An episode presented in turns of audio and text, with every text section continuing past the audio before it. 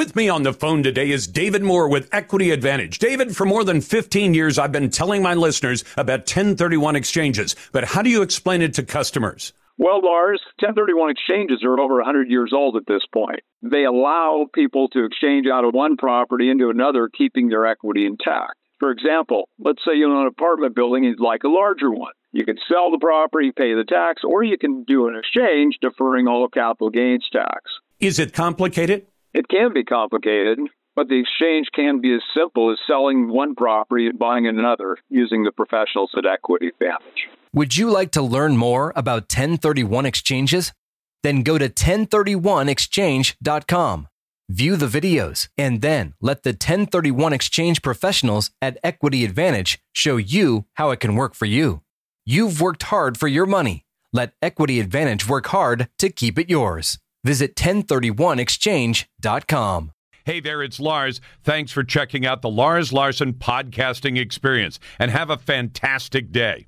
Are you approaching retirement, or maybe you've just changed jobs? If so, you'll probably now have control of your 401k or IRA. Would you like to buy some property, notes, loans, start a new business, or even buy crypto? You can with a self-directed IRA. For more than a decade, I've been telling you about setting up a self-directed IRA through IRA Advantage. And while you may now hear other companies say they offer self-directed IRAs, you need to find out if they're truly self-directed. With a truly self-directed retirement account, you can make any investment the law allows. Whether you're talking about true diversification, starting your new business, or investing in private holdings, IRA Advantage through a truly self-directed IRA can make that happen. Take it from me, Lars. You've worked hard for your money. IRA Advantage will work hard to keep it yours. Would you like to learn more about truly self-directed IRAs? Then visit IRAadvantage.com. View our videos and call IRA Advantage. That's IRAadvantage.com. Welcome back to the Lars Larson Show on the day after a rather major election. And I think the bottom line is this. If you take the results that came from Oregon and Washington and other parts of the Northwest, the voters have spoken and they said, we have no problem with the way things are being run right now. It appears at this point that Oregonians have chosen to continue with the same kind of leadership the state has had for about the last 6 years under Kate Brown. You can call Tina Kotek Kate Brown 2.0. In fact, our flagship station, KXL, in Portland, one of the 24 stations in our Radio Northwest network, has just announced that they've said that Kotek has taken the race. Now, there are still some votes to be counted, but most of them, about 80,000 of them, are in the most populous county, Multnomah County, which is to Portland what King County is to Seattle. They've said those 80,000 votes are going to split about 70-30 in favor of the Democrat, Tina Kotek. So it appears that Kotek has a rather wide margin of 30,000 votes, and it appears that she will be the governor of Oregon unless the final vote certified about 30 days from now comes up dramatically different. In Washington state, what did voters do? The only statewide race that was going on, the most significant one, I should say, not the only one, would be that for U.S. Senate. And what did the voters say? They said, we don't want Tiffany Smiley. Even though she offers new leadership, we want the same kind of messaging in Washington, D.C., in the United States Senate that Patty Murray has been providing for the last 30 years. The same Patty Murray who stood up and said, well, I know I haven't got much done in the last 30 years, but I promise if you reelect me for another 6, I'll get all kinds of things done in the next 6 years that I didn't get done in the last 30. And the voters said yes to that. Now, count me amazed.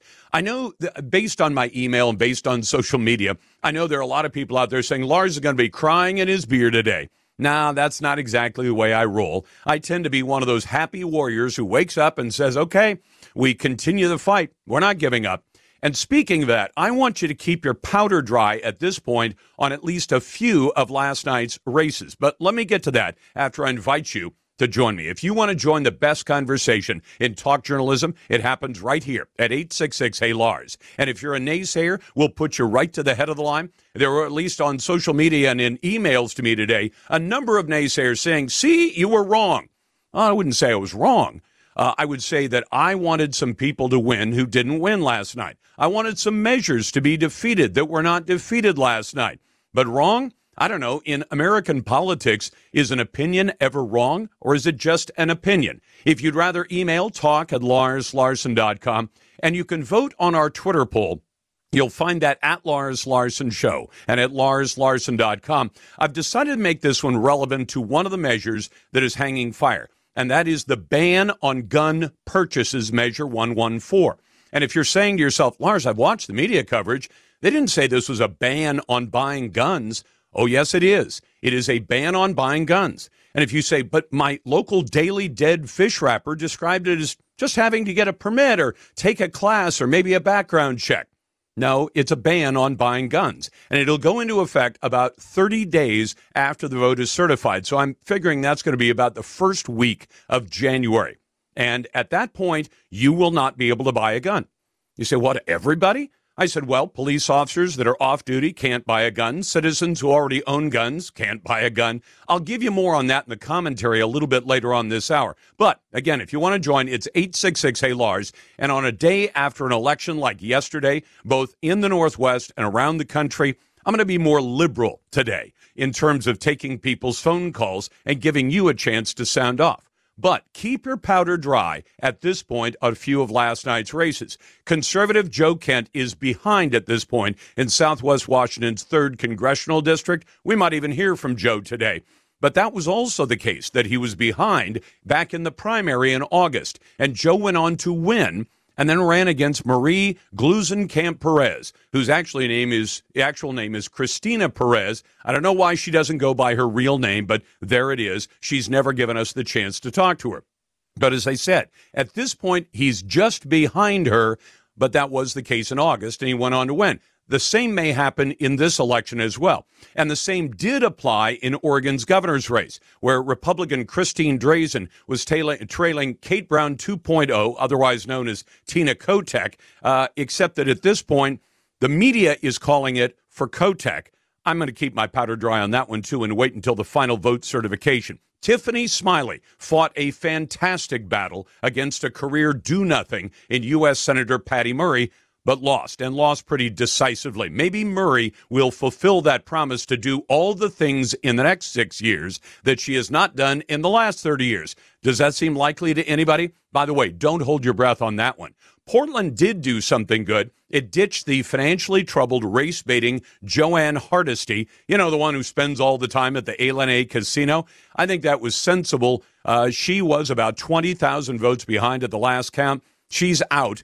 And I only wonder at this point, do you suppose she's got a pension of some kind? Because she's had trouble paying her bills, so much so that banks have had to go after her in court to force her to pay her bills, even though she was pulling down a salary as a city council member of over $10,000 per month. Yeah, but they're getting new leadership there. And then voters decided to fix the dysfunctional city of Portland by more than doubling the size of the city council, from 5 members to 12. Now, does that make sense to you? If you've got an ineffective, ineffectual, can't solve a problem, couldn't pour water out of a bucket, couldn't pour water out of a boot if the instructions were on the heel, you've got that kind of city council, and the way to solve a dysfunctional 5-member city council is to turn it into a 12-member city council? Will somebody please explain to me the physics on that?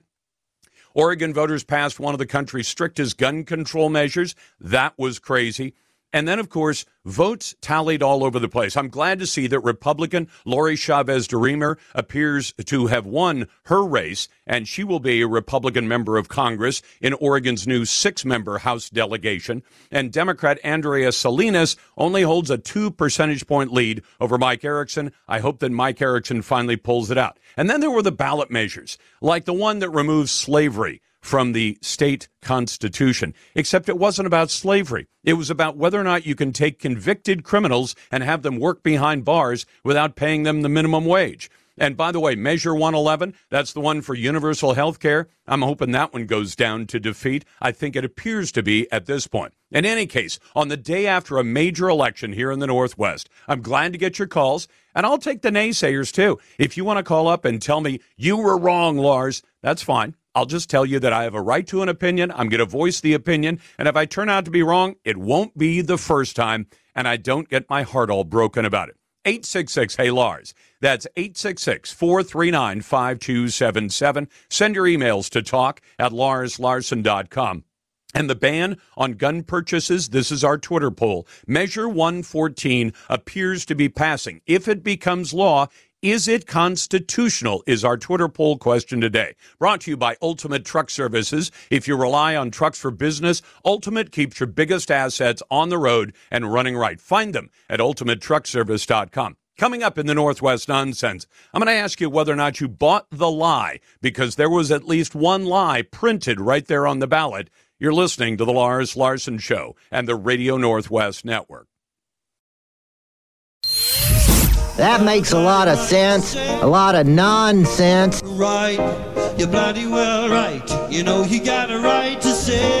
This is the Northwest Nonsense. How much longer do we have to sit for this nonsense? That great moment every day where Lars brings you the cold, hard facts without any liberal wokeness from the Daily Dead, fish wrapper, or mainstream media bias.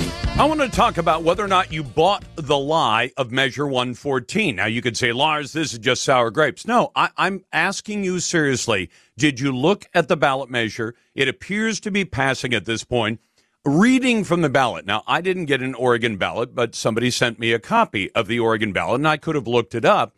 They say the result of a yes vote, the vote requires a background check. The result of a no vote, the background check must be requested. Now, that might lead you to believe that you can buy a gun in Oregon without a background check. That's simply not true. Nobody can buy a gun from a FFL or transfer a gun without a background check. And yet that's the way the Attorney General of Oregon, who happens to be a liberal Democrat named Ellen Rosenblum, actually wrote the ballot measure. So is that true, that if you had voted no on Measure 114, that no background check would be required? It certainly seemed to say that, but no, that's not true. You cannot. But now that it appears to have passed, I'm going to assume that within 30 days of certification of the vote, Measure 114 will go into effect. Do your local police agencies even plan to offer the classes and permit that Measure 114 says you have to have? And if you say, well, Lars, of course they will. No, of course they may not, because the measure doesn't require law enforcement to offer the class. It only says the class must be certified by law enforcement. There are no funds that are provided to pay for that. There are no funds that are provided to pay for the permit system. So will the permits be offered? We don't know. At this point, the minute it goes into effect, until a permit system is actually developed, which may take months, could even take a year, nobody in Oregon, not even an off-duty cop, not even somebody with a concealed carry permit, not even somebody who already owns guns, will be allowed to buy a firearm. Now, I think that's crazy, but there it is. And if it does go into effect, even for a short time, let's assume that law enforcement says we're going to come up with a permit system in, say, 6 months, and classes and certification and everything else required by Measure 114 that is not actually required by Measure 114. Say it takes 6 months. So every gun store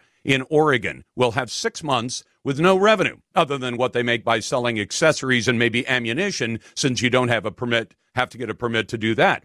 How many of those gun stores are still going to be around in 6 months or in a year or whatever it takes? Does your CHL, your concealed carry license, exempt you from this? No. Does being a cop off duty exempt you? No. Does current ownership of guns exempt you from the requirements? The answer to that is no, sadly. From Truth Social, Andy writes in, Lars, please tell us how we can fix this in court. If 114 is able to be tied up in court, does that mean things stay the same for now? The short answer is no. And then this one from Twitter, from, as I said, I get a lot of naysayers. Lars, as long as conservatives continue to only vote for God, guns, and gays, you're going to get the same results. Conservatives need to talk about more issues, but election cycle after election cycle, they only talk about guns, God, and gays. It's an old story. Well, actually, we talk about hundreds of different public policy issues on this show, so apparently he doesn't listen very much. And now today's Daily Grill. Insane. Are you completely insane? Ridiculous. They get more and more ridiculous. Flat out dumb. You're even dumber than I thought. Who deserves today's Lars Grill of the Day? Maybe they're just really, really stupid. The way has been paved by Trademark Paving. Just pave it. Serving Southwest Washington. I'm going to give today's Daily Grill to TriMet. I've got a great tipster inside of TriMet who said, Lars, about a third of TriMet buses right now are unable to accept a cash fare. Over the weekend, the wand that releases the vaults in the fare boxes malfunctioned, burned up all the chips. None of the fare boxes work out of one of the garages. The fare boxes have been in service for about 30 years. Are people now riding the West Side buses for free? Isn't that lovely? And Justin Dale writes in with today's best email, but you can always send more to talk@LarsLarson.com. Brought to you by the MEI Group, one of the largest heavy civil construction companies in the Northwest, currently hiring and paying top dollar for project managers, engineers, and estimators, themeigroup.com. Justin says, Lars, I've now officially lost all hope in our elections. I don't know if the Pacific Northwest is simply filled with morons or if our election system is broken, but either way, I'm done. I can't see the reason to continue this charade of voting. I've come to realize that every election, all the polls show things going the correct way, and then come election day, and magically, all the Democrats win, and any bill that steals our rights passes. And on top of it, I guess we now have to pay prisoners to be prisoners. So it's up to some where there's no more need to continue this farce, and therefore no need to ever vote again. Signed, Justin. Justin, I'm going to keep on fighting, but I certainly understand where you're coming from. Let's go to a naysayer just to get the day after an election started right. Justin, welcome to the program. Thanks for calling. And what do you and I disagree about? And thanks for listening in Seattle on KVI. What's on your mind? Thank you, Lars, for having me back on your show again. I definitely disagree with you regarding voter fraud. I feel like you poisoned the well, spreading that misinformation. It harmed our party. It harmed Smiley's campaign. It's hurt conservatives all across the country. I mean, look at the results. Look at what you've done. You have a civic duty to tell the truth to the communities that you broadcast to. But you're free to your opinion, but you have a civic duty being on air, and all you have done is harmed us. And that's Can you tell me what I said that harmed the system by asking questions about whether or not elections have been counted legitimately and pointing out actual examples of election fraud? What did I say that harmed the system? No problem. A few weeks ago, you had me on, and you had some crackpot on your show talking about people are creating ballots in their basement.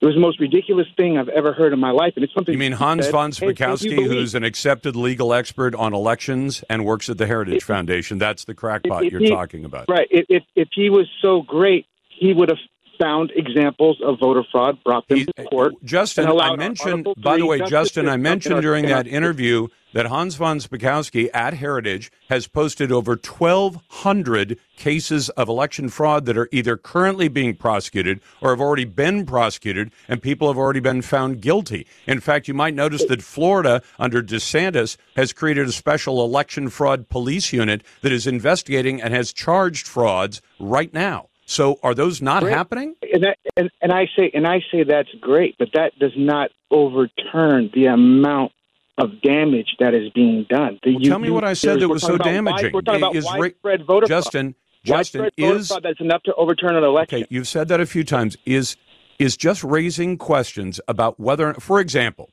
Clackamas County right now announced 2 days before they started counting the vote that they were going to be late with counting the vote.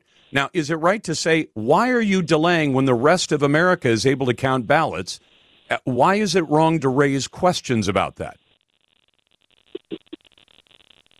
I'll give you an example. In Arizona, they're not allowed to count votes until the election polls have closed. Nor in Oregon, nor in Washington. They start the count when the election polls close. They begin to count the ballots. Correct. In Arizona, they actually count the ballots as the voter votes. So you're wrong about that because they feed their votes into a machine. And yesterday, magically, 20% of the machines malfunctioned. So, Justin, you don't know what you're talking about, but it's the day after the election. We'll talk more about elections with our friend Aaron Mesh up next on the Lars Larson Show.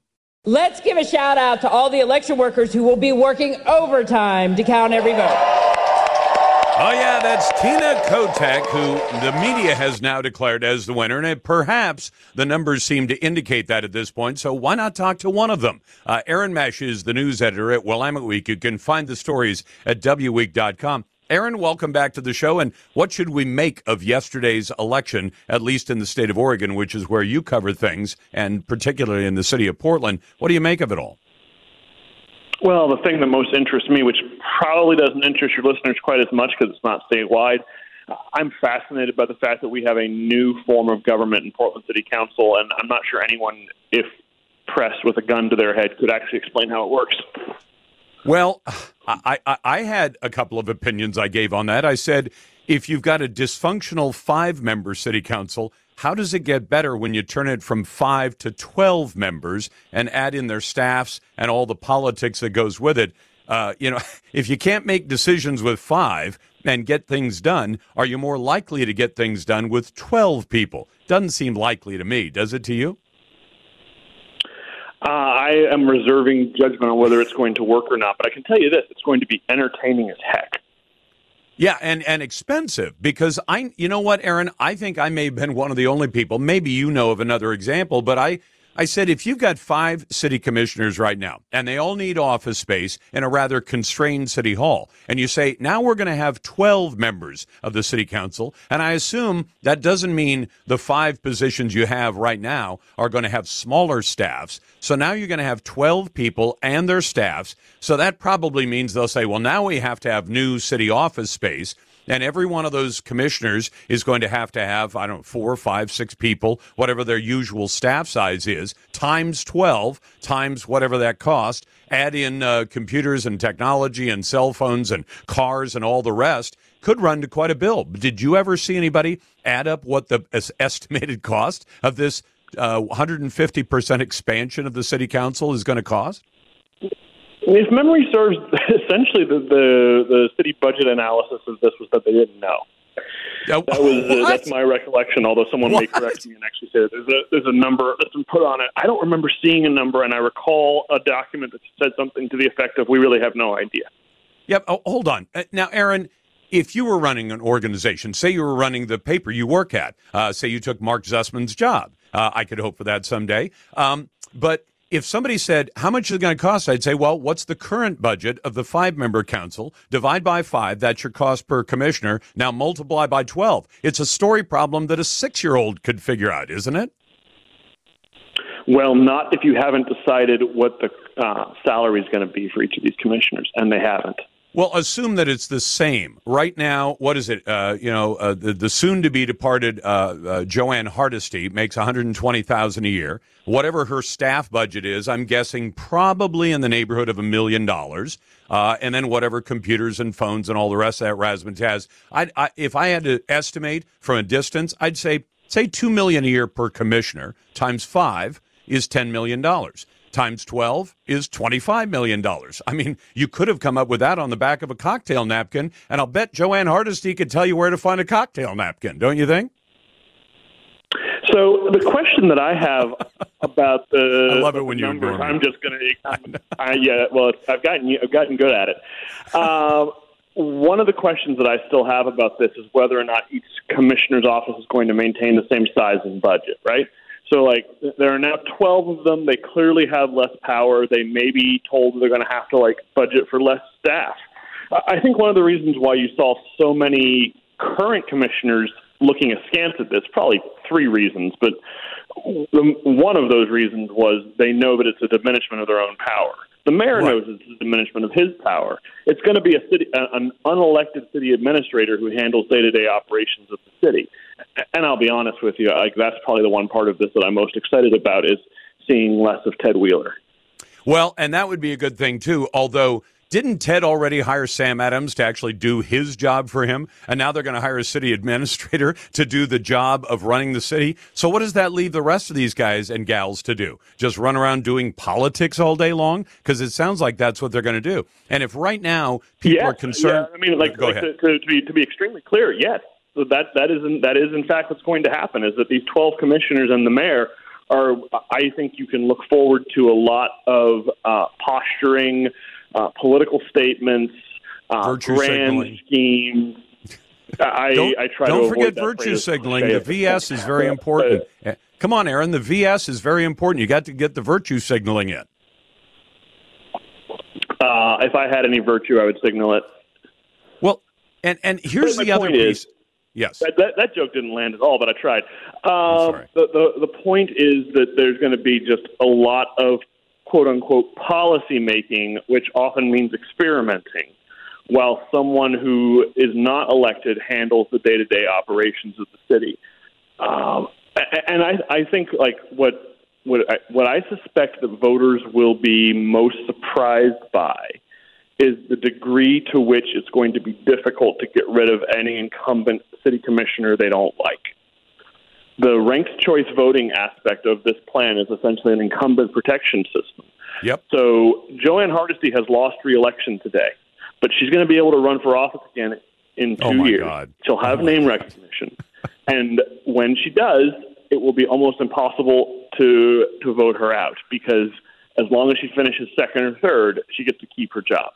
So, and that's assuming she doesn't get put in debtor's prison or whatever they call it these days. You know, in a lot of ways, Aaron, think about this. The system that Great Britain has, where they have a parliament and a prime minister actually run things, and then they have the queen that just sits, or the king in this case, the king who sits back and goes to ceremonial and stuff and all that. That's what we've got. We're going to have 12 queens running the city, right?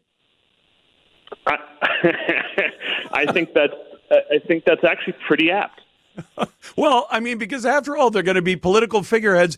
And the problem, as I understand it, and I can appreciate it from a distance. I lived in Portland for decades. But when you say, so something's wrong in my neighborhood, who's responsible? They'll say, well, these 12 people set policy, but then somebody else actually implements the policy. You're going to have even less accountability under this system than you do under the current one. At least now, if you say, I got a problem with the fire bureau, you can go to the fire commissioner, Parks Bureau, Parks Commissioner. You know, mayor is the police commissioner by charter. So at least you can go to somebody and say, this is on Ted or this is on Joanne. But under this system, nobody's actually responsible except this hired hand, the city manager, who I guess serves at the pleasure of 12 different queens in this case, because they're just political figureheads and they get to run around and send out press releases and hold press conferences and show up on TV and talk big, lofty thoughts while the actual drudge work of running a city, and a lot of it is drudge work, gets done by somebody else and nobody's actually responsible except one bureaucrat. So, you know, we endorsed against this measure, and I voted against this measure, and I felt sad about voting against this measure because I was voting against my own interests. As a journalist, this is candy. This is God coming down from heaven, touching me on the nose and saying, please enjoy the next 6 years of your life with an endless supply of popcorn and jujubes. Well, if I'd been able to vote against Tina Kotek, I would have, although, Aaron, for me, for this talk show host, people like Tina Kotek and Bruce Harrell up in Seattle and a bunch of the other knuckleheads like Kate Brown and Jay Inslee, they are God's gift to talk radio, but they are absolutely terrible for the people who have to live in those states. The stories can be found at WWeek.com. Aaron Mesh is the news editor at Willamette Week. Coming up, did Jay Inslee help push up alcohol deaths during the pandemic? And I'll get to your phone calls and emails. It's the day after election 2022, and you're listening to the Radio Northwest Network. Welcome back to the Lars Larson Show on the day after the big election that actually, I think one of the dirtiest tricks that has been done in this case is Joe Biden has now been led to believe that everybody loves the way the country is going, even though the public opinion polls say about 75% to 80%, depends on the poll, of the people in America think that the country is going entirely the wrong direction. But having given the results, even with the change in power, where it appears Republicans will control the House, might even end up with a majority in the Senate, but there are still three Senate races that are hanging fire right now. That with all that, Joe can say, see, people don't mind my leadership at all. Why, gas was $5 a gallon when I came into office, as he said within the last couple of weeks, and now I've got it all the way down to the high $3 range. That means Joe may just say, well, I'm going to run for re-election. I think that is one of the Democrat Party's worst nightmares, that they're going to have to deal with Joe. Either let him run for re-election. He's already senile. Can you imagine what he's going to be like in 2 years or in 4 years in the middle of a second term? Their alternative is to find some way, some politically convenient way to shuffle Joe off to Buffalo or back to Delaware, whichever comes first, Rehoboth Beach. And I don't think they can figure out how to do that. How do we get rid of this guy? Well, I don't know. That's their problem, not mine. But I'll bet Joe is reading this. He's taking a victory lap today. In fact, he's supposed to be speaking at some point this afternoon. But welcome to the show. It's the Radio Northwest Network. We serve the Pacific Northwest through 24 great radio stations in Oregon, Washington, and Idaho. And we talk mostly about the issues of this region. So on our Twitter poll today, the ban on gun purchases that voters appear to have passed, Measure 114, I know most of the media didn't tell you that it was an outright ban on buying guns for everyone until and unless they come up with a procedure to allow a permit to have class and all the rest of that. And none of that is required by Measure 114. It just says you have to have the permit to buy a gun. Doesn't say the police have to offer it. Doesn't say they have to offer the class that's required either. So is that constitutional? I would say no. You can vote any way you like. It's brought to you by Ultimate Truck Services. If you rely on trucks for business, Ultimate keeps your biggest assets on the road and running right. Find them at ultimatetruckservice.com. Now, we got a split decision, and then I'll get to calls. We got a split decision on yesterday's Twitter poll. I asked a question that I thought was sensible because I'd seen a poll that said that a plurality of people in Washington state do not like the idea of banning gasoline-powered cars, which Jay Inslee wants to do by 2035.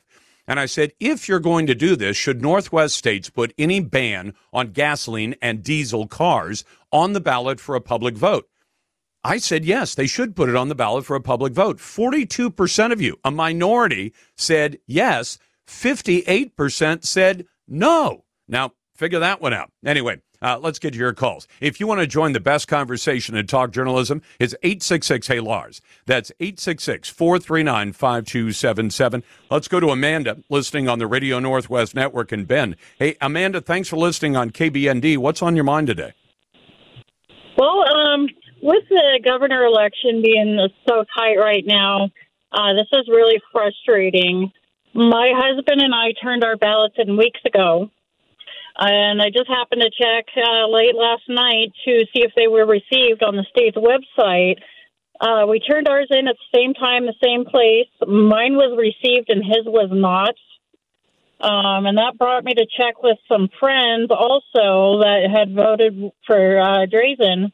And I'm finding a number of theirs that they had turned in weeks ago were not received either. And that doesn't make any sense, does it? Because you vote in Deschutes County, if I'm correct, which means Deschutes County is not the most populous county. It's not the least either in the state. But you would think that Deschutes County, especially with ballots that were received weeks ago, that means they prepared them for counting but weren't allowed to start counting them till the polls closed last night at 8.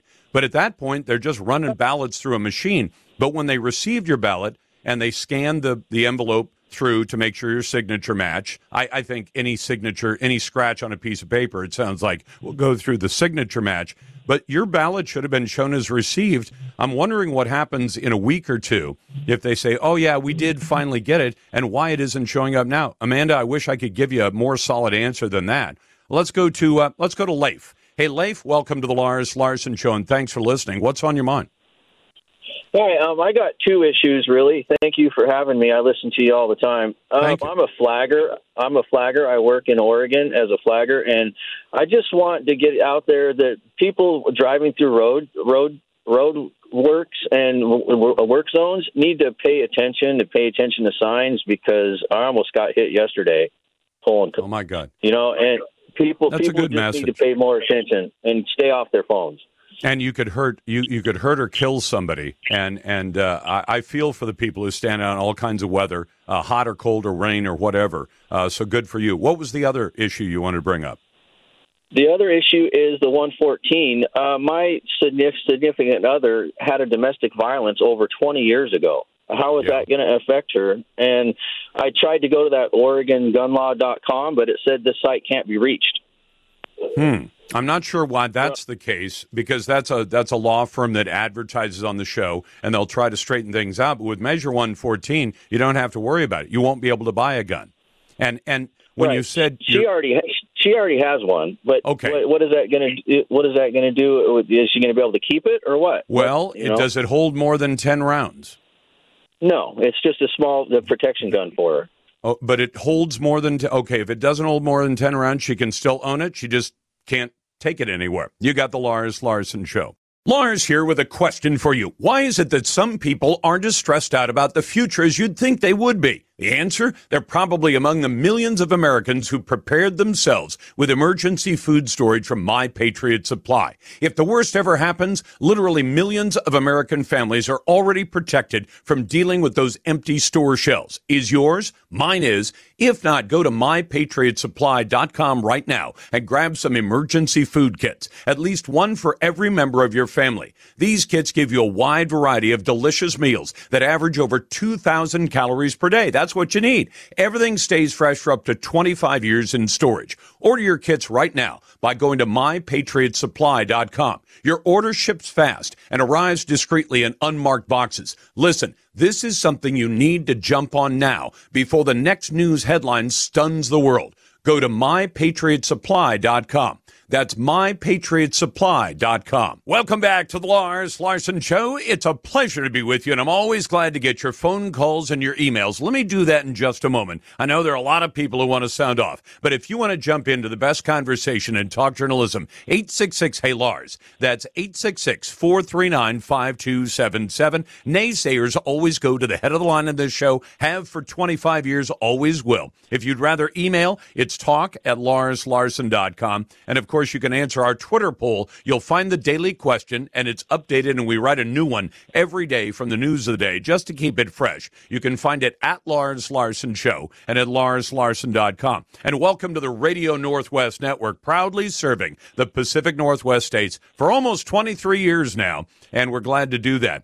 We talked a couple of weeks ago about a shortage of diesel fuel. And it had a lot of people spooked because we said, well, back in September, we were down to about 34 days supply of diesel. Now, it's a rolling supply. Obviously, diesel goes into trucks and all kinds of other things, and the refineries replenish it. 34 days supply in September, 25 days in October. I thought now that we're in November, we should check in with Mark Fitz, who is owner and operator of Star Oil Company, because he's the guy who gave us the straight skinny on where we stand today. So, Mark, welcome back to the program. And where do we stand on diesel fuel, and is the shortfall getting any better than it was last month? Well, it's looking the same as it did 2 weeks ago or a week ago. The U.S. is making as much diesel and gasoline as they can make, and the tanks are staying about the same amount full as they were, and the Northeast is in worse shape than we are on the West Coast. The only change in the last week, this last weekend, we had some rough weather. Yeah. So I got an email. In the north, yeah. I got an email from a gentleman, and I think, where was he? He was in Pennsylvania, and he was rolling down the road, and he snapped a picture, and the sign, it was one of those electronic reader boards saying, "This exit, no diesel." And it wasn't one of those ones where there's just no services. They were saying the station, apparently a big truck stop at that exit, it was out of diesel. And I'm hearing from people all over who say, yeah, I went to a station and they were out of diesel. Is this going to get better or worse? And is there anything that would change the game other than depressing usage?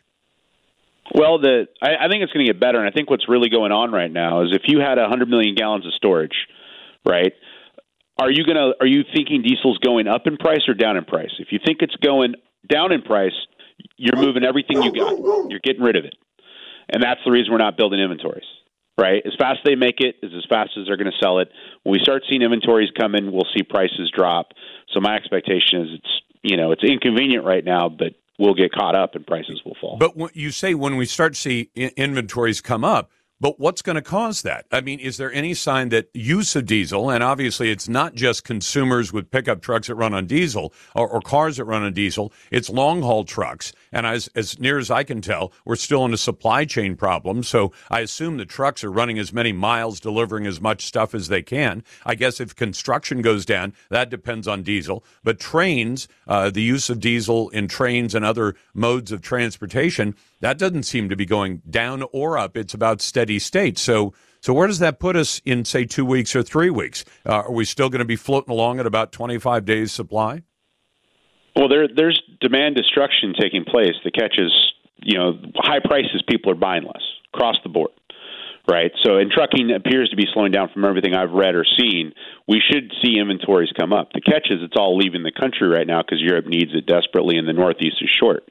they could start taking twice as much as they're taking to build up inventories in the Northeast for a while. So it just takes a while to right itself. But the fact that people aren't holding products means they think the price is not going to be going much higher. Okay, so they're holding on to it for now, but we're at 25 days. They're getting rid of it as fast as they can. Oh, they're getting rid of it because they see the price advance. Okay, yeah. Dump it at the high price, because when the demand actually comes down, then price will come down and you'll be selling it for less. But there will be less demand, right? Yeah. If people thought prices were going to continue to rise, they'd be holding it because they'd get more in a week. They're not holding it. We've seen 2 weeks with this news, and it appears they're moving it as fast as they can. That means the market is sell it while you can. And is there now what? How does heating oil figure in this at all? And I ask that because essentially the product is very, very similar. It's not identical to over-the-road diesel, but it's so close you almost couldn't tell other than the red dye in it or not in it. Does that have a factor? Because as we get into winter and everybody's stocked up for whatever they think is going to take them through March or April of next year, do those refineries start saying, well, stop making heating oil because you won't need it in June, and start turning it into fuel? Yeah, heating oil is diesel. So the only difference between heating oil and diesel is there's less requirements and regulation on the specification of the product when you put it in a heating oil system versus a new truck. But it is basically, for all intents and purposes, everything we touch when we deliver heating oil, it's the same diesel that we'd put in an over-the-road truck, other than the dye. And in the Northeast, they're the same way. They've got sulfur requirements. So it is diesel. And heating oil figures into it because if we have a blizzard or an Arctic vortex or something like that, that means you're going to need a lot of it, and we're not exactly in good shape in the Northeast. The Northeast is at risk. We on the West Coast are not for that type of event.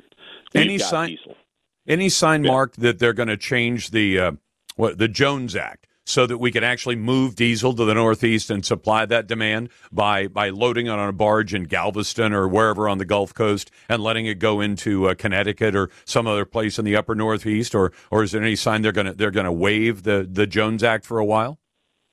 I haven't read anything on that now. Like back a few months ago when it first started, where product was tight, there was talk of that. I haven't seen anything about that. But not even a mention of it.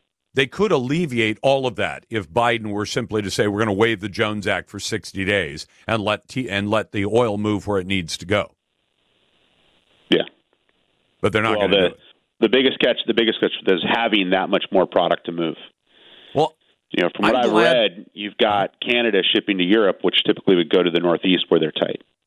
All right, They've got a better trading partner at a higher price in Europe. I mean, I'm glad to hear that we haven't actually degraded our position. I'm disappointed that we haven't improved our position. But your crystal ball says, what, a couple of weeks from now or Thanksgiving, we're going to be about the same spot we're in right now? I'd say we're going to be looking at what we're looking right now for weeks, and then all of a sudden you'll start seeing inventories build up and then prices will come down. And it'll happen when you least expect it, kind of thing. If you're a betting person, now's the time to place a pool bet, right? Typically, I don't bet with my own money. I just try to move the product. Bet with Dad's money. See, I used to always talk about oil issues with Mike Fitz, who's running Star Oil. He is less aggressive than I am. We try to hold that for a few days at the most. Okay, so let me ask you one last question, Mark. Is Star Oil Company running at a higher profit margin under Mark Fitz than it did under Mike Fitz, or a lower profit margin? Well, our costs are twice as much, but I tend to do different business. We deliver we're high service, so I charge more than he does, but we're doing stuff that he didn't do. We're doing a lot more high service work. Well, good. I'm glad you get some bragging points. You take over the company and you run it better. That's how it ought to be in every family-owned business. Hey, Mark, thanks very much. I appreciate the time. Thank you for your time, Lars. You betcha. That's Mark Fitz, the owner and operator of Star Oil Company, talking about the diesel situation. You wanted an update on it? There's the update for you. Coming up, we got to talk about some of those national races, and three of them that are still hanging fire right now, including one in Georgia involving Herschel Walker and Mr. Warnock. You're listening to The Lars Larson Show and the Radio Northwest Network. To see that progress in our everyday lives. And it's hard to see the results from actions that we took we have to implement what we've done. But I believe we took the right steps for the country and for the American people. In fact, if you look at the polls, overwhelming majority, I don't look at them much anymore because I'm not quite sure how to read them anymore. No I kidding. Hope you He's are. Talking I'm certain right as now. Well. But overwhelming majority of American people support the elements of my economic agenda. From rebuilding Americans' roads and bridges to lowering prescription drug costs, to historic investment in tackling the climate crisis, to making sure that large corporations begin to pay their fair share in taxes. Let's hold this on for just a second, but this is Joe Biden speaking alive. He's taking questions after the election yesterday and taking a little bit of a victory lap because the big red wave that a lot of us expected to happen didn't happen as much as we expected, not at all. So here's Joe Biden saying, see, the country supports what I'm doing. They love my economic plan. I'm surprised he doesn't say they love the fact that I brought oil prices or gas prices down from $5 to $3.80 a gallon. But this is what he's doing. He's using your votes yesterday to say that Americans are happy with what's going on. Glad to have you with me. If you want to join the conversation, it's 866-HEY-LARS. That's 866-439-5277. Send your emails to talk@LarsLarson.com. And just a couple of my observations about yesterday's election in total. Inflation. Well, inflation should have been the biggest issue around. You remember when Bill Clinton's team, when he was running for president, said, it's the economy, stupid. And the economy is in terrible shape right now. We've got tech companies laying off tens of thousands. In fact, Meta, what we used to know as Facebook, just laid off 11,000 people. They had to lay off so many people, they actually did it by email. Now, imagine getting an email from your boss saying, sorry, you don't have a job anymore. Here's your severance. Goodbye. But for some reason, Republicans were not able to capitalize on the inflation problems largely created by Joe Biden and his administration. And the red to blue suburbs, they stayed blue after Donald Trump, even though a lot of suburban women who were described as cockroaches by the likes of the women on The View, or one of the women on The View, they didn't go conservative. And that surprises me, too. That means that families who have mom and dad out working their tails off and pouring all their money into gas and groceries, decided to vote for more of the same? That's a little hard to imagine. And the backlash against Joe Biden's crazy policies just didn't show up. And it turns out that a lot of people who were leaving the polling places and were in exit polls, they actually said that abortion was a real issue for them, even though after the decision by the Supreme Court in June, nothing really changed. There were states that had laws on the books already that banned abortion, and once the Supreme Court said this is up to the states get to make that decision. But get this, the NBC News exit poll, it showed 61% of people leaving the polls said they were dissatisfied or even angry about the Supreme Court overturning Roe v. Wade, while only 37% said they were enthusiastic or satisfied. It sounds like the death cult in America seems to be growing and not shrinking. And it also showed, one of the other exit polls showed, that gun control. I figure gun control is getting all your shots within the center ring on the target. But for Democrats, gun control is all about banning you from exercising your Second Amendment rights. 56% of 2022 voters support stronger gun control measures, stronger than we've got already. Background checks to beat the band and all the rest of that, limitations on what you can own, where you can own it, where you can carry it. Only 40% of those in the NBC exit poll said they opposed more gun control. I don't understand it, but there it is. I'm not going to be one of those people who says, well, I don't think people think that way. When you do the exit polls, yes, you can probably shape them one direction or another to get the result you want. But that's a bit disturbing that 61% said they're upset over abortion, but about the same percentage say they're in favor of taking away more of Americans' Second Amendment rights. That makes sense to you? Call me up and be a naysayer. 866-HEY-LARS. That's 866-439-5277. Let's go to Greg. Hey, Greg, welcome to the Lars Larson Show. What's on your mind? Hey, Greg. Yes, sir. What's up? I've been concerned for a while about voter education. And, you know, when I look at these, the Squad, for example, they're not really Democrats. They are Marxists. I mean, let's face it. Let's call a spade here. But I look at the party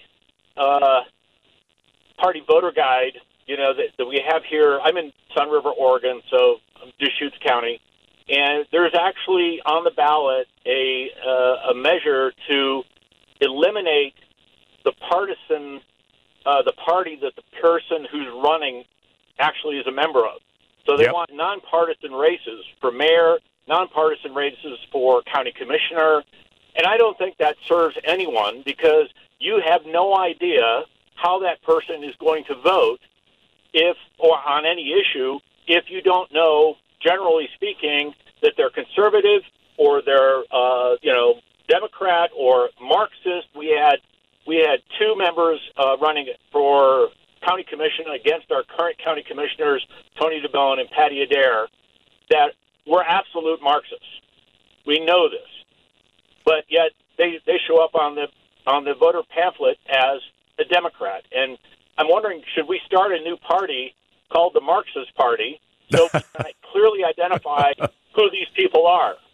Well, you know what? I'm with you, Greg, because I've had people say, well, why don't we take the party labels off? I said, party labels are like the label on anything else. You know, you say, well, I want some food. You walk into a restaurant. I want some food. What kind of food do you want?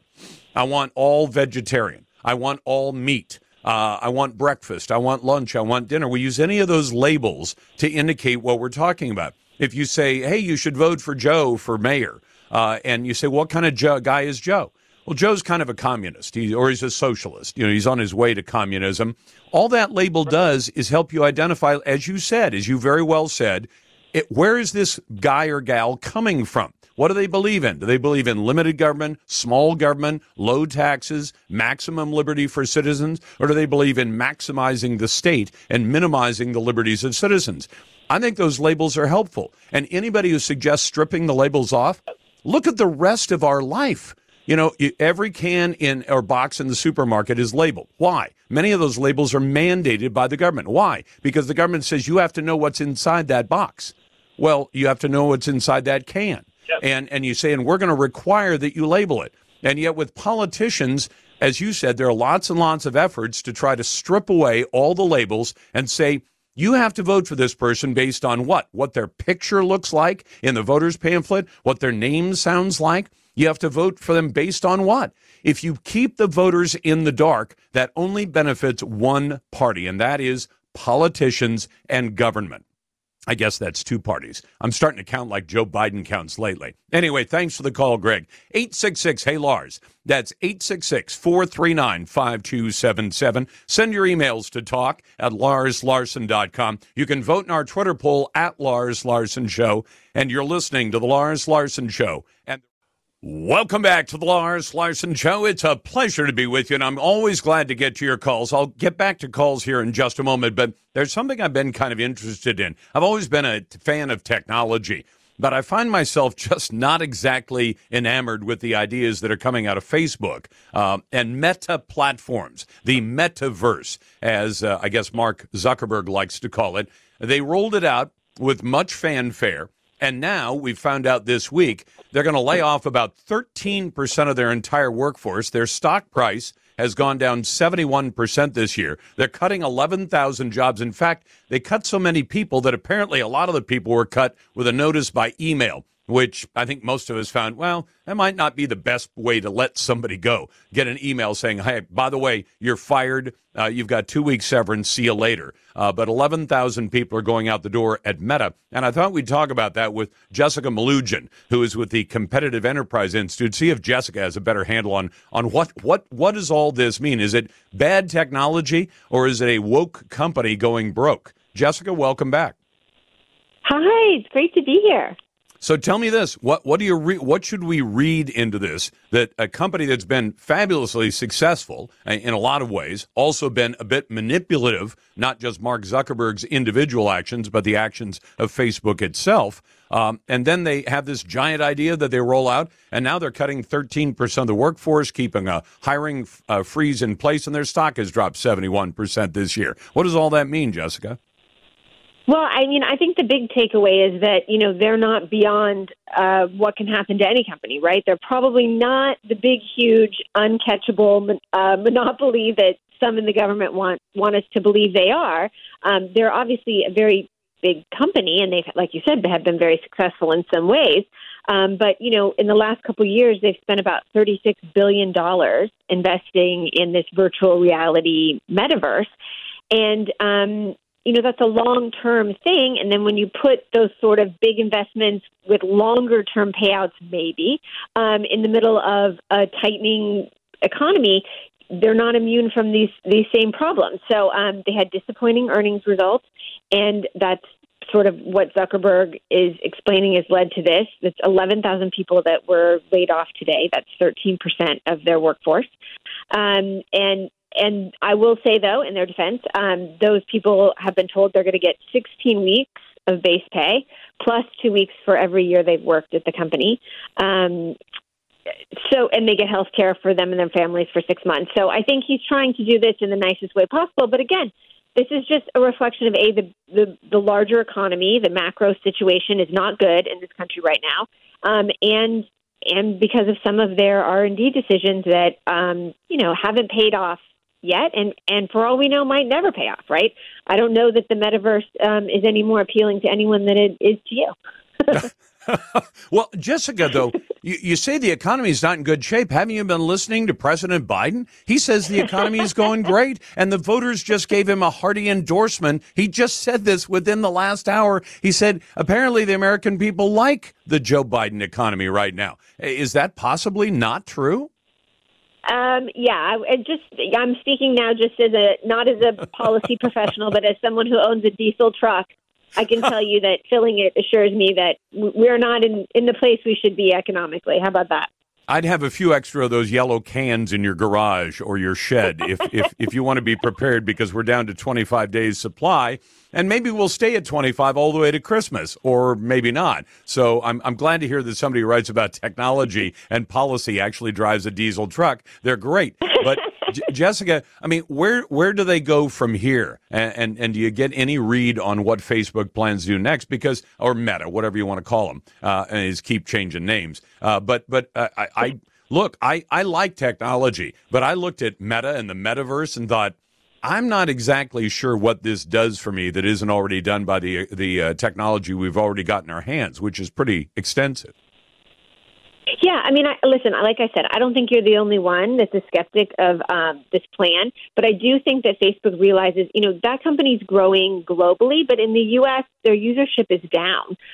They've probably already peaked in the U.S. in a lot of ways, and I think that Zuckerberg felt like he needs to get ahead of the next thing and not rest on his laurels here, and that's always a gamble, right? He doesn't really know the future any better than the regulators inside of Washington, D.C. would like to tell us they know the future. But at least Mark Zuckerberg is playing with private money.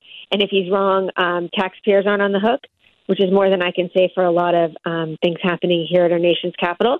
I think that they're just trying to make their company lean and mean. And, you know, he said in the statement he released that he takes responsibility because he really grew that company in terms of hiring and spending during COVID, when everyone was online all the time and everything was going like gangbusters for the platform.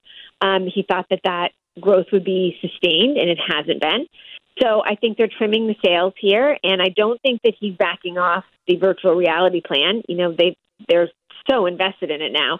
But I think they are trying to batten down the hatches a little bit, because the hiring freeze being extended, now these job cuts, their revenues are down. You know, their market cap now, they fall below a lot of the floors for the antitrust legislation. So in Congress, there's all these new regulations being proposed, and you have to be, you know, so big, $550 billion.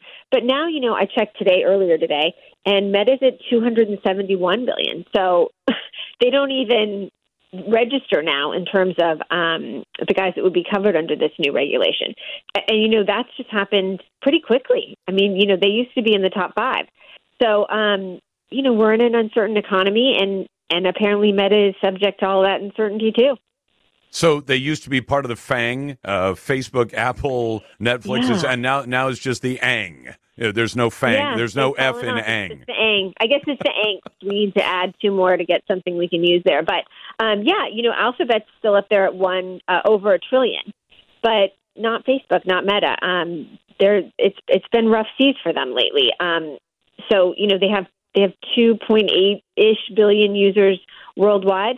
But again, in the U.S., they just haven't seen the revenue and they haven't seen the user base growing.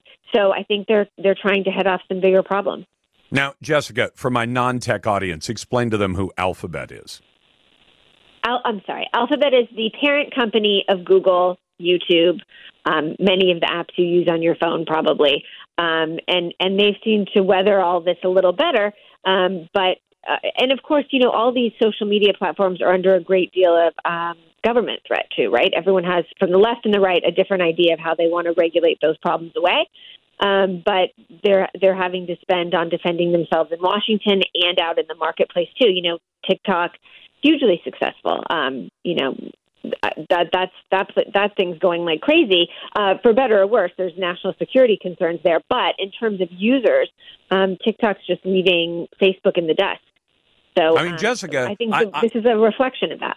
Jessica, I want to deregulate them. I want to get rid of Section 230 altogether. I want to just wipe it off the books. Now, we could call it deregulation, but God bless you for being at the Competitive Enterprise Institute, because Jessica Malugin actually comes up with a silver lining to the bad news that your company is now worth only $250 billion and instead of $500 billion. And you say, but the SEC isn't breathing down your neck anymore. Yeah, that is the way to find the silver lining, Jessica, and that's why we appreciate having you on the show.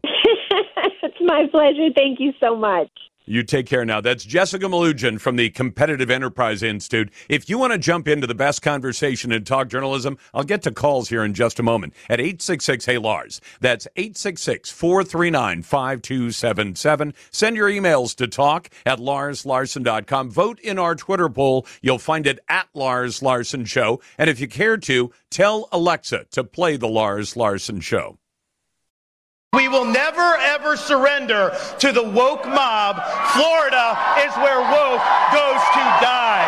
That is Governor Ron DeSantis, who handily won re-election last night. Glad to take your phone calls and your emails. It's a pleasure to be with you, and glad to take those calls at 866-HEY-LARS. That's 866-439-5277. Send your emails to talk@LarsLarson.com. Vote in our Twitter poll at Lars Larson Show and at LarsLarson.com. This segment of the show is brought to you by NickShivers.com for an instant offer to sell your home immediately. No showing, no hassles, and you pick the closing date. NickShivers.com for details. And thanks for listening on the Radio Northwest Network. It is a pleasure to serve the Pacific Northwest states of Oregon, Washington, and Idaho. Let's go to Levi. Hey, Levi, thanks for listening on the network and in Coos Bay. What's on your mind? So, hey, Lars, I'm at FFL down here, and this 114 kind of really screwed me up. Yeah, it did. You know, the one thing they don't talk about is I'm also an SOT, so I sell suppressors. Oregon is one of the only states that makes you do another background check after the Form 4 gets approved. How's that going to affect people that are in queue that have been waiting a whole year? Now this law gets passed. How are they going to get their cans if they don't have that permit? I don't think they're going to. And I'm assuming that because what we're talking about, cans are suppressors. Well, a lot of people call silencers, but they're not really silencers. The term Levi used, FFL, is Federal Firearms License Dealer. And then SOT, you handle other products as well. I'm assuming that because all those cans, those silencers or suppressors, whichever you like to call it, they have a federal registration number on them, don't they? Yes.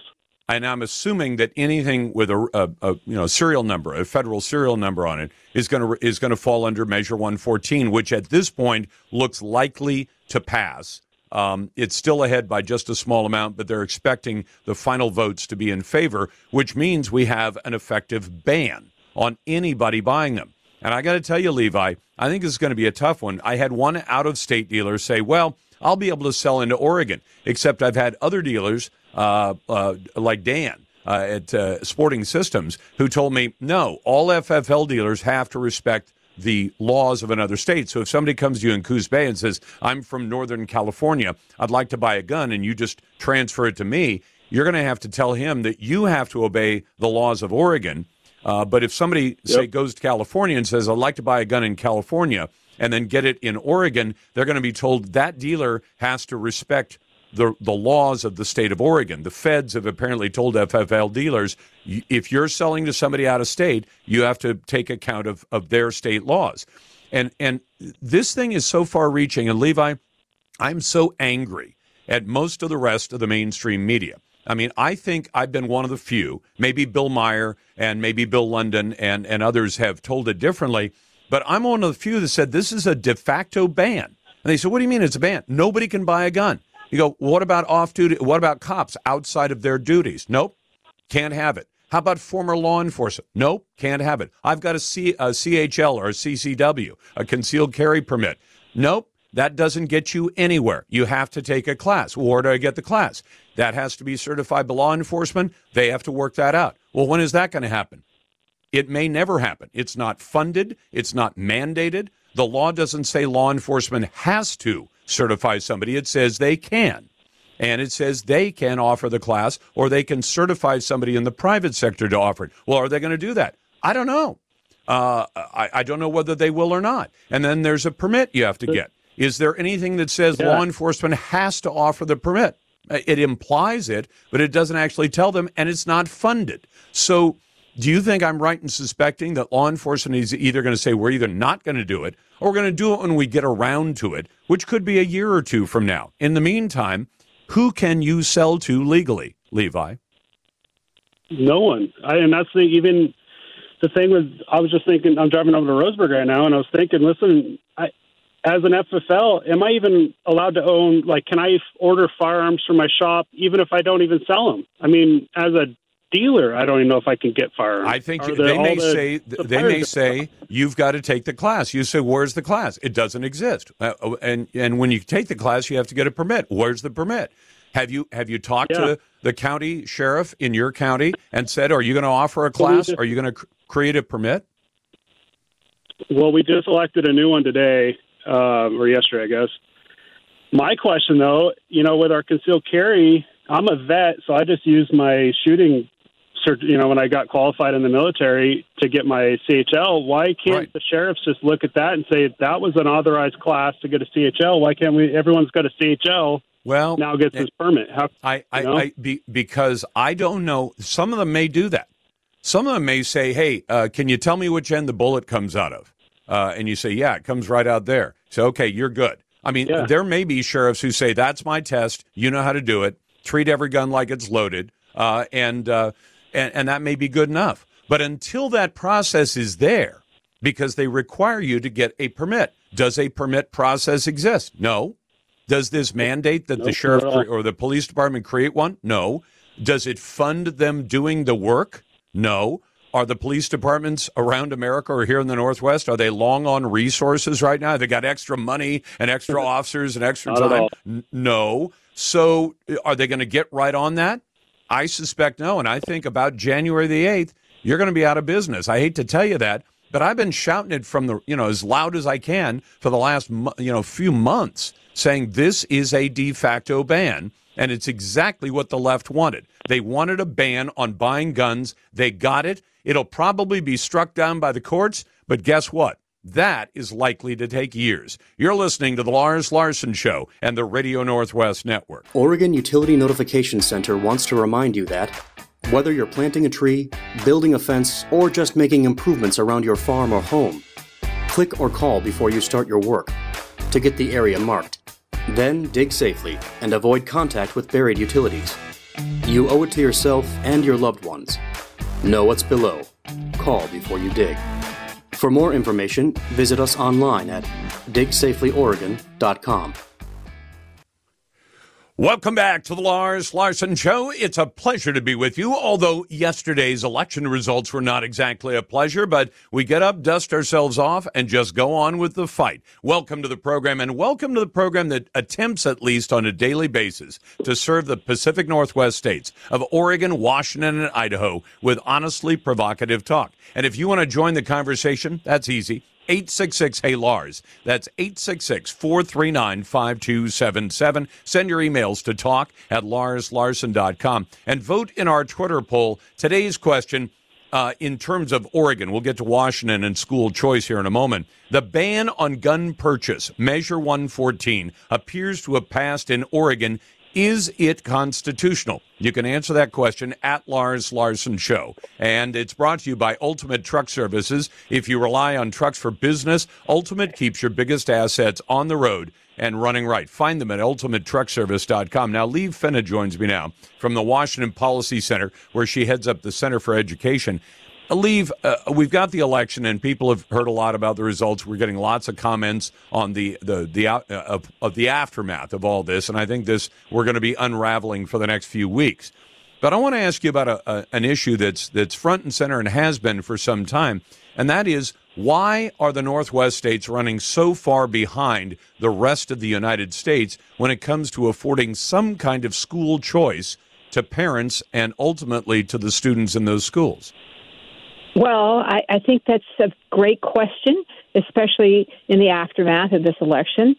Of course, the answer is political, because it is only in states that are open to giving parents control over a portion of their education dollars, and states that are led by lawmakers who do not fear the powerful teachers union, who do not fear the powerful education bureaucracies and the various powerful education interests that block school choice. Only in those states is school choice progressing. So Arizona is a great example, because they just passed a law that would allow every family to be eligible to receive an education savings account worth $7,000 to use to hire tutors, to buy educational materials, to even pay private school tuition, even at a private religious school. And that is now the most exciting program across the entire nation, and that was made possible by the leadership of that state, the lawmakers and the governor there. And so it's all political. Unfortunately, education is all about politics, and if you've got the invested interests that are very well funded within public education and control of a state's politics, then you will not see school choice. It's just that simple. Yeah, and so I'm guessing you would put the chances of Washington State, I don't know that you look at Oregon that much, but you'd put the chance of Washington State going to any kind of school choice at pretty close to zero in the current political environment, right? Well, yes and no, because it's so interesting. If you watch these policies over time, lawmakers always lag public opinion, and public opinion is strongly in favor of school choice. There was a poll recently that showed that 72% of the electorate, Democrats and Republicans and independents alike, support giving families direct access to public dollars so they can educate their child in the school that is the best fit for that child, because the well-being and welfare of the education of our children, is very paramount and close to the hearts of our society. And so, as that notion penetrates the minds of these lawmakers, they will be forced, even in blue-leaning states, to start responding to the demands of the electorate. And the electorate is hearing about school choice, and just the notion.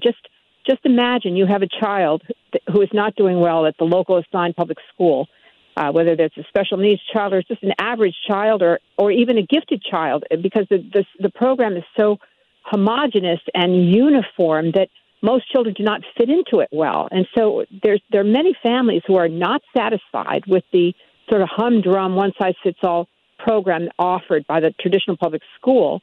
And if they start to imagine what they could do with $7,000 here in Washington, it would be more like $11,000 that we could give families with no problem.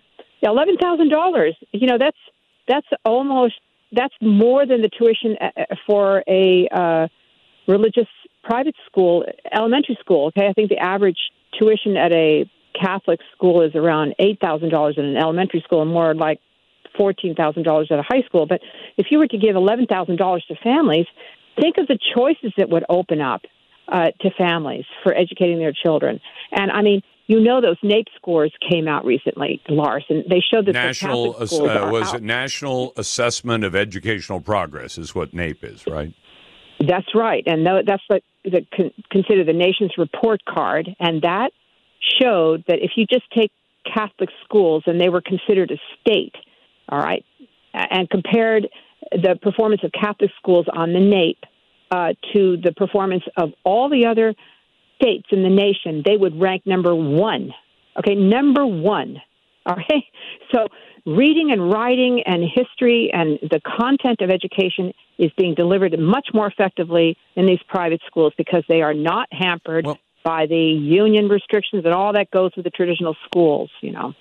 Let me ask you this, and I know that as the director of the Center for Education of the Washington Policy Center, you guys can't get involved, or you can get involved, but you can't go out and sponsor a ballot measure. But are you suggesting that if the Washington state population, and I would extend this to Oregon and Idaho as well, if they're of the same mind or even close to what the national numbers say about parents desiring school choice, that if you were to put a ballot measure on saying, should parents who seek to have their kids educated outside of the conventional government schools be allowed to take a percentage, like Arizona does, of the public money and use it as a value? If you put that on the ballot, it'd pass, wouldn't it?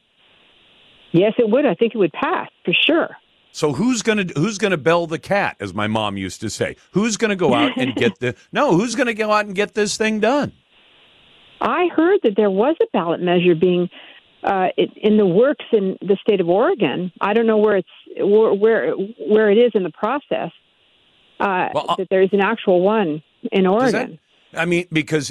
You know, and use GoFundMe, because whether people know it or not, even if you say, well, we're going to do it all with volunteers. I've been told by people who run these initiative petitions, if you used all volunteers, the cost is still around $1 million. You've got organization, you got to track the signatures, you got to do a whole bunch of things. California failed in a recall of a DA because they didn't track the signatures, and they turned in a bunch of signatures that were either duplicates or non-registered or whatever.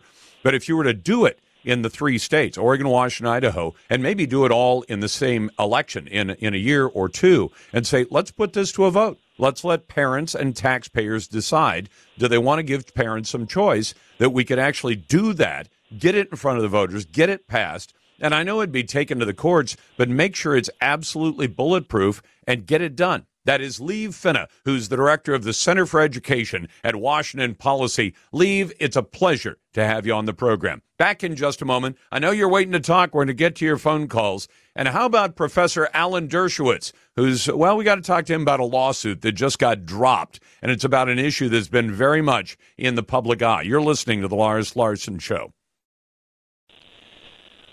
Welcome back to the Lars Larson Show. I'll get back to your phone calls and emails in just a moment in the next segment, but I want to talk to Professor Alan Dershowitz, who's a civil liberties lawyer and expert, professor of law. You know, he's an emeritus at Harvard Law School, and the book he's written, one of the books he's written most recently is Guilt by Accusation, The Challenge of Proving Innocence in the Age of #MeToo. Professor, it's good to have you back on. Well, thank you so much. And yesterday, of course, I showed that although it was hard to prove innocence, it was not impossible because the woman who accused me then admitted that she may very well have misidentified me and confused me with somebody else. And, Professor, I wanted to bring that up. This is the lawsuit or the accusations made by Virginia Giuffre. And I feel for Ms. Giuffre because I think she was a victim, just not a victim of you.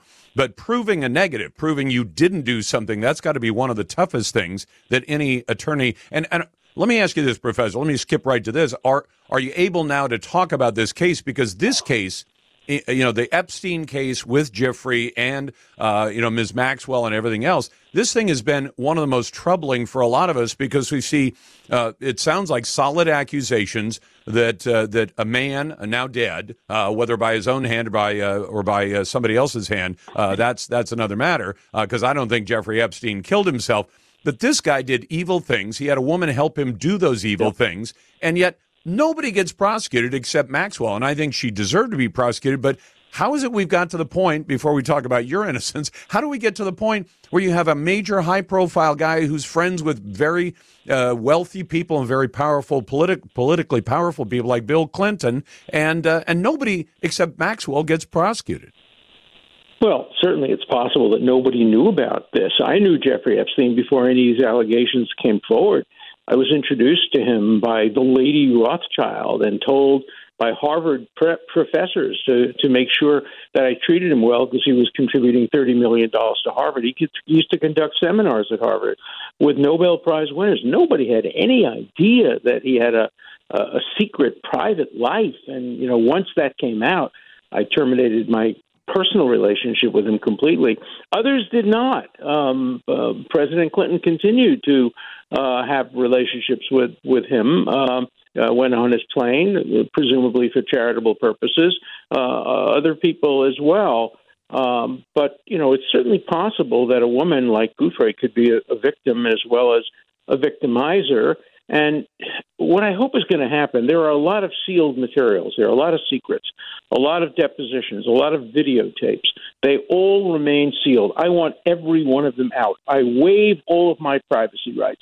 Why could I fight back when no one else was willing to fight back? Because I've done absolutely nothing wrong. I've never flirted with another woman. I've never touched another woman during the relevant time period. So I have nothing to hide. And I want everything out there. I would hope the media makes demands. Let us see these videotapes. Let us see these depositions. Then we can get to the whole truth. And the whole truth is what I want to get out. And I was hoping to have a trial, but, you know, she basically made an admission and a confession, which was an offer I couldn't refuse, obviously. And so I think now my name has been cleared completely. But there are other people, and I think the public has the right to know whether other prominent or important people were involved. So let's open up everything to the public. No secrets, nothing hidden, nothing suppressed. Now, Professor, I've confessed to you before, I'm not an attorney, so forgive my ignorance on this, but during the trial of Maxwell, they had one of the young ladies, and her name escapes me, but she was testifying, and she said, yes, Ms. Maxwell told me that I was just perfect for Jeffrey and his friends. And it occurred to a lot of us who are not even lawyers, you say, well, then the next logical question is, who were these friends? Of course. And did any of them actually have sex with you or abuse you? And you've got a witness in the dock under oath who could tell you that. And how is it a question like that doesn't get asked? Well, it should have been asked. And everybody should be asked under oath, every one of the women. Who they had sex with, but they have to be prosecuted for perjury if they lie. And, you know, the government never called Virginia Gouffre as one of the witnesses in the Maxwell case. That's a fact, even though she was the primary accuser in the case. And, you know, you have to ask yourself, did the government not believe her? So, you know, the government has to make a decision because it can't put on false witnesses. Or it can't put on truthful witnesses and ask them questions, which would then make them into false witnesses. So I was hoping for a trial. I wanted this all to come out. I wanted nothing to remain secret because I have absolutely nothing to hide. One of the reasons I was able to fight this, unlike other people, is I have nothing to hide. I'm not Bill Clinton. I'm not Prince Andrew. I'm not people who have things in their background. I've never had an inappropriate sexual relationship in my life, so I could fight back. And I did fight back, and she then finally made the admission that was publicized yesterday, namely that she may have mistaken me for somebody else, that this was a case of mistaken identification from the very beginning. I'm talking to Professor Alan Dershowitz. His latest book is called Guilt by Accusation, The Challenge of Proving Innocence in the Age of #MeToo. Professor, because I got you here, I know you've got a commitment coming up. We'll let you go on time. But I smelled a rat, and here's the rat I smelled. I don't think much of Jim Comey. I think he deliberately set up General Flynn. I think he should have been pushed out of the FBI, and I don't know if you and I agree on that or not. Should I smell a rat when the co-lead counsel in the Ghislaine Maxwell prosecution is Jim Comey's daughter? I don't ever blame daughters for the sins of their fathers or fathers for the sins of their children. So, no, I don't smell a rat. She has a good reputation. Her father, I think somewhat less so recently. I've met him. I've known him. But some of the things he did in the lead up to the 2016 election and other things, you know, raised serious questions about his judgment. But I've never heard anything that would in any way affect the judgment of his daughter. She is highly regarded as an effective prosecutor. But look, you're Professor, entitled to be suspicious, obviously. I'm just suspicious because it just makes me wonder why that question never got asked. But congratulations on the book. Congratulations on finally getting to prove a negative, and that is that you aren't guilty of anything. Professor, I'll let you go because I know you've got another commitment, and I really appreciate your time.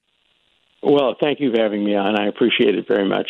You bet. His book is called Guilt by Accusation, The Challenge of Proving Innocence in the Age of #MeToo. He is Professor Alan Dershowitz, civil liberties attorney and expert, professor of law, and emeritus at Harvard Law School, New York Times bestselling author. I want you to think about this as well, because I've covered on this show accusations where children have accused their teachers, and then later we found out they were doing it out of some kind of animus. They were angry at their teacher. In one case I can think of, two little girls who accused their teacher of sexual crimes against them, and then had to admit we were just mad at him about a grade or something that happened in class. But I want you to think about this for a moment. Imagine how hard it is. If you're accused of doing something, how do you prove you didn't do something? How do you ever prove a negative?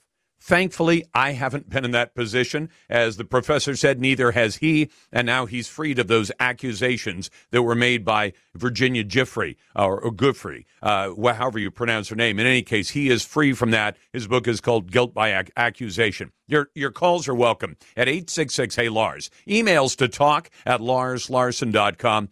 And you can always tell Alexa to play the Lars Larson Show. And you're listening to the Radio Northwest Network. I knew they would steal it. I could just feel it. Cheat by mail should repeal it. But they never.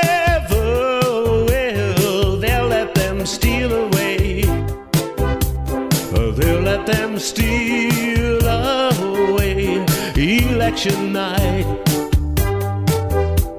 You know it ain't right. Every poll said we'd win it, win the House and the Senate. Fraud was not factored in it, or ballot harvesting. They let them steal away.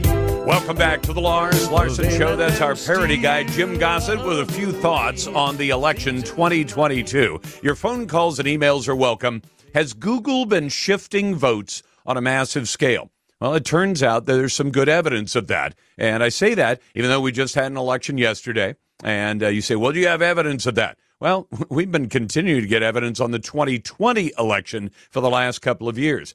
But what they've shown is that Google has some powerful tools to affect an election. And what they showed is that Google can literally, by shifting voting preferences of undecided voters by up to 80% in some demographic groups, because when you go and search for information, if somebody like Google could control the information you see and the information you do not see, it can have that effect.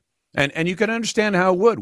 All of us only know the things we actually see with our own eyeballs and hear with our own ears, if you've got eyes to see and ears to hear, or you know what you get through social media, or you get it from your friends, direct conversations. Other than that, what you know, for the most part, comes to you through some kind of media. Could be television, could be radio, it could be the internet.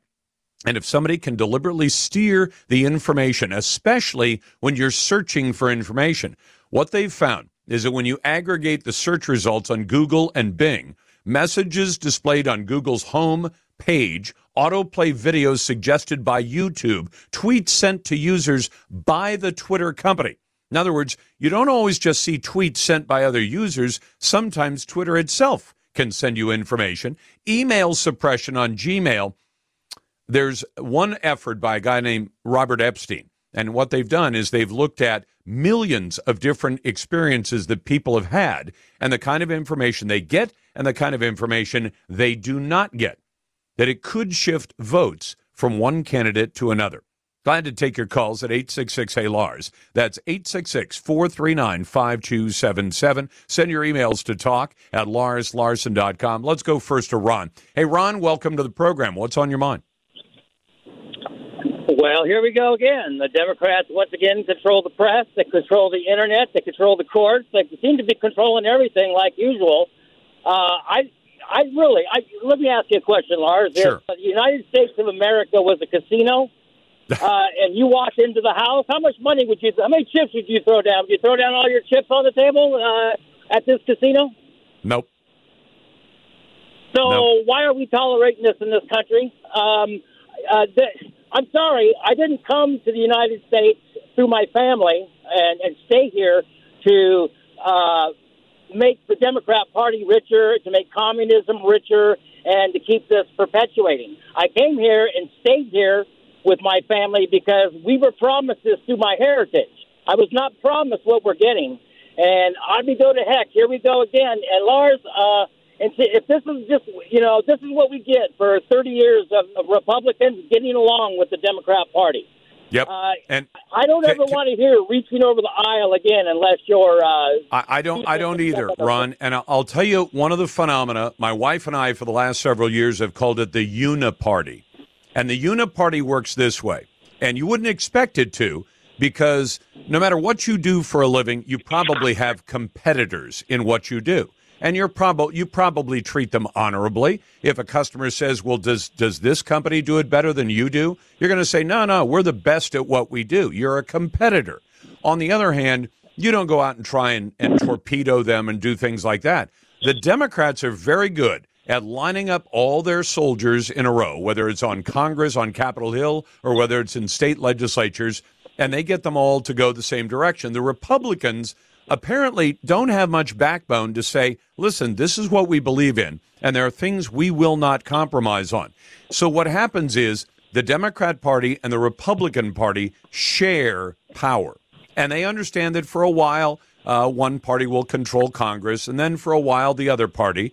For a while one party will have a president in office, like a George Bush, and then we'll have a Bill Clinton, and then we'll have a Barack Obama, and then we'll go back and forth.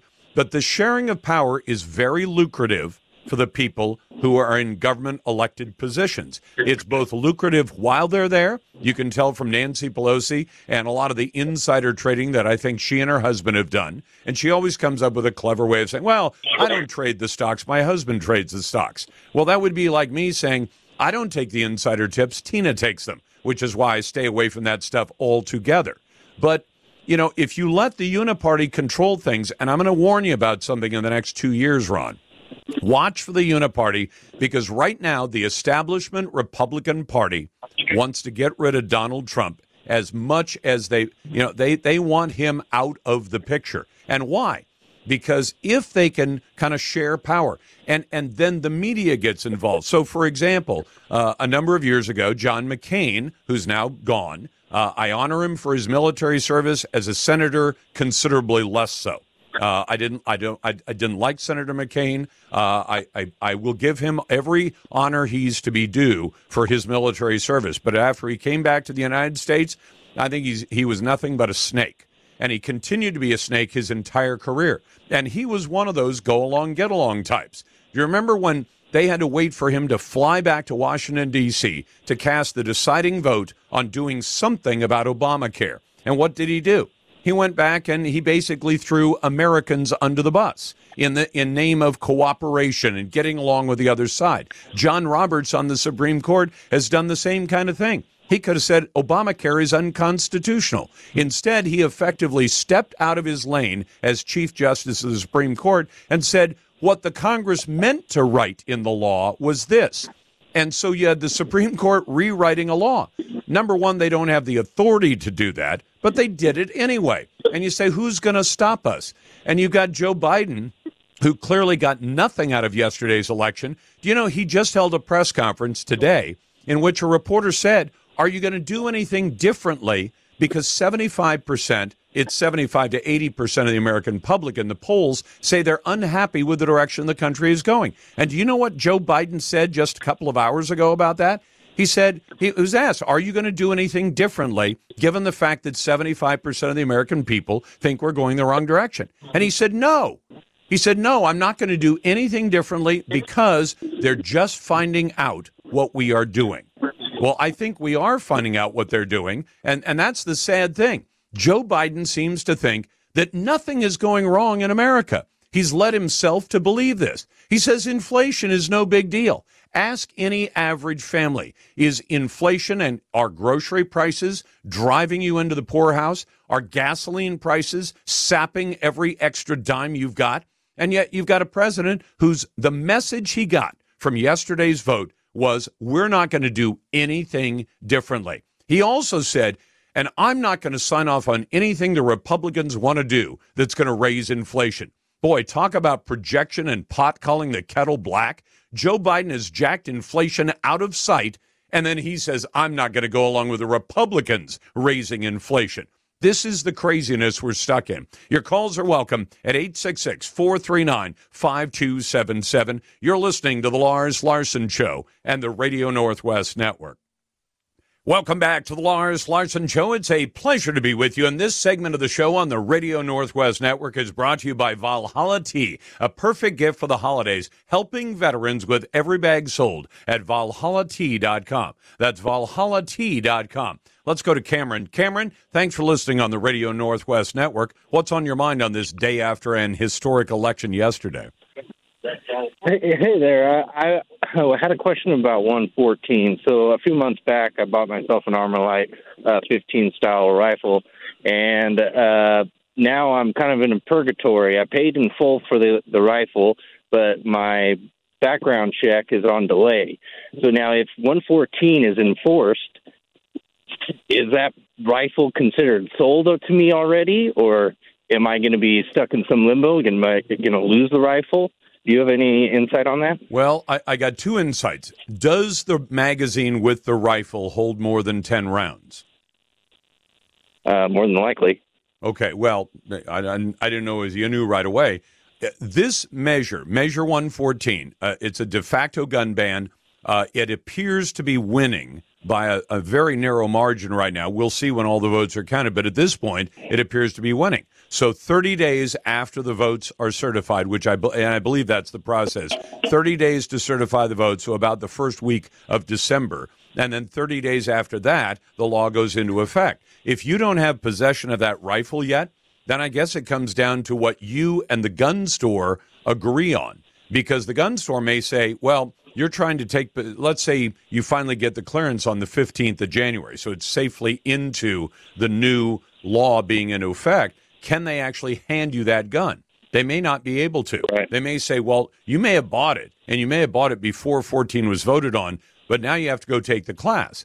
Because if they hand it to you, and again, it sounds like a lawyer question that's sure. Going to have to be wrangled out by the lawyer, because the lawyer might say, well, you closed the sale before Measure 114 was voted on. Somebody else could argue, well, you didn't actually take possession of the rifle, so the purchase wasn't completed. And again, that's one, Cameron, I wish I were enough of a lawyer. Well, no, I don't. I don't wish I was a lawyer. But I wish I could give you a definitive answer. But I have a feeling the gun store, out of an abundance of caution, might just say, nah, we're not handing over that gun. Go take the class. And when you say, but they're not offering a class, and you say, well, they will at some point in the future, maybe, and then get a permit, which isn't available either. And I can almost guarantee there won't be permits available in early January, or maybe not February, maybe not May, June, July, or August. Who knows? Because the law says you have to take the class, but it doesn't say law enforcement has to offer it. And it says you have to get a permit,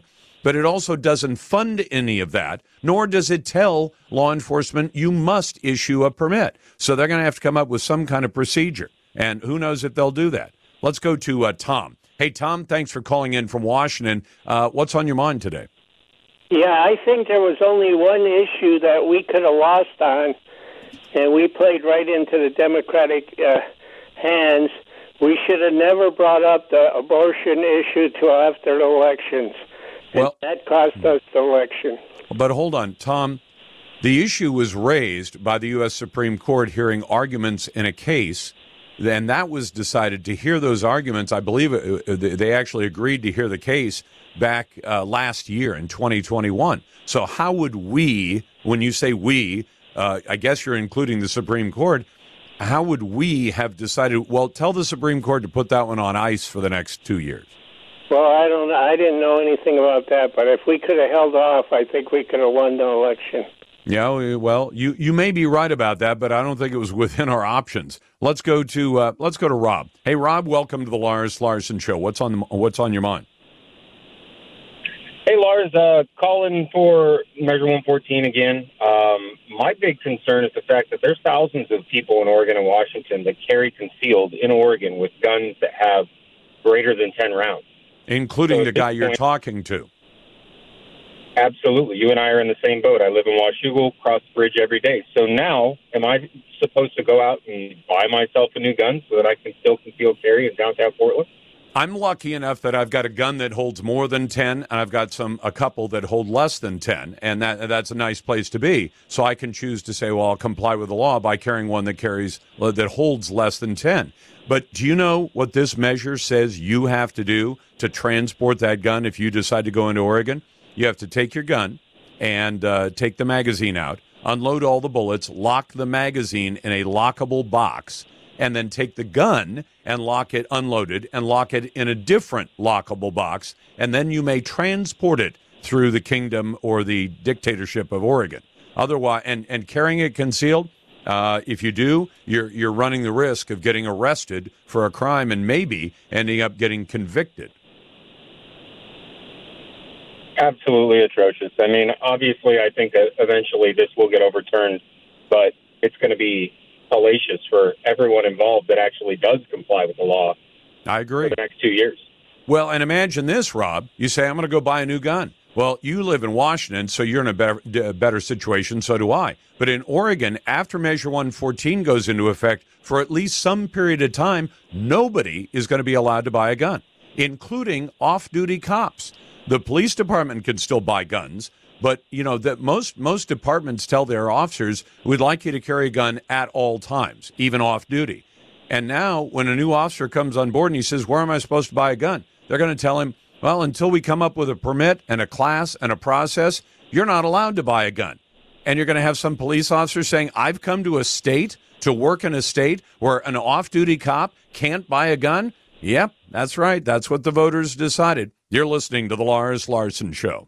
With me on the phone today is David Moore with Equity Advantage. David, for more than 15 years, I've been telling my listeners about 1031 exchanges, but how do you explain it to customers? Well, Lars, 1031 exchanges are over 100 years old at this point. They allow people to exchange out of one property into another, keeping their equity intact. For example, let's say you own an apartment building and you'd like a larger one. You could sell the property, pay the tax, or you can do an exchange, deferring all capital gains tax. Is it complicated? It can be complicated, but the exchange can be as simple as selling one property and buying another using the professionals at Equity Advantage. Would you like to learn more about 1031 exchanges? Then go to 1031exchange.com. View the videos, and then let the 1031 exchange professionals at Equity Advantage show you how it can work for you. You've worked hard for your money. Let Equity Advantage work hard to keep it yours. Visit 1031exchange.com.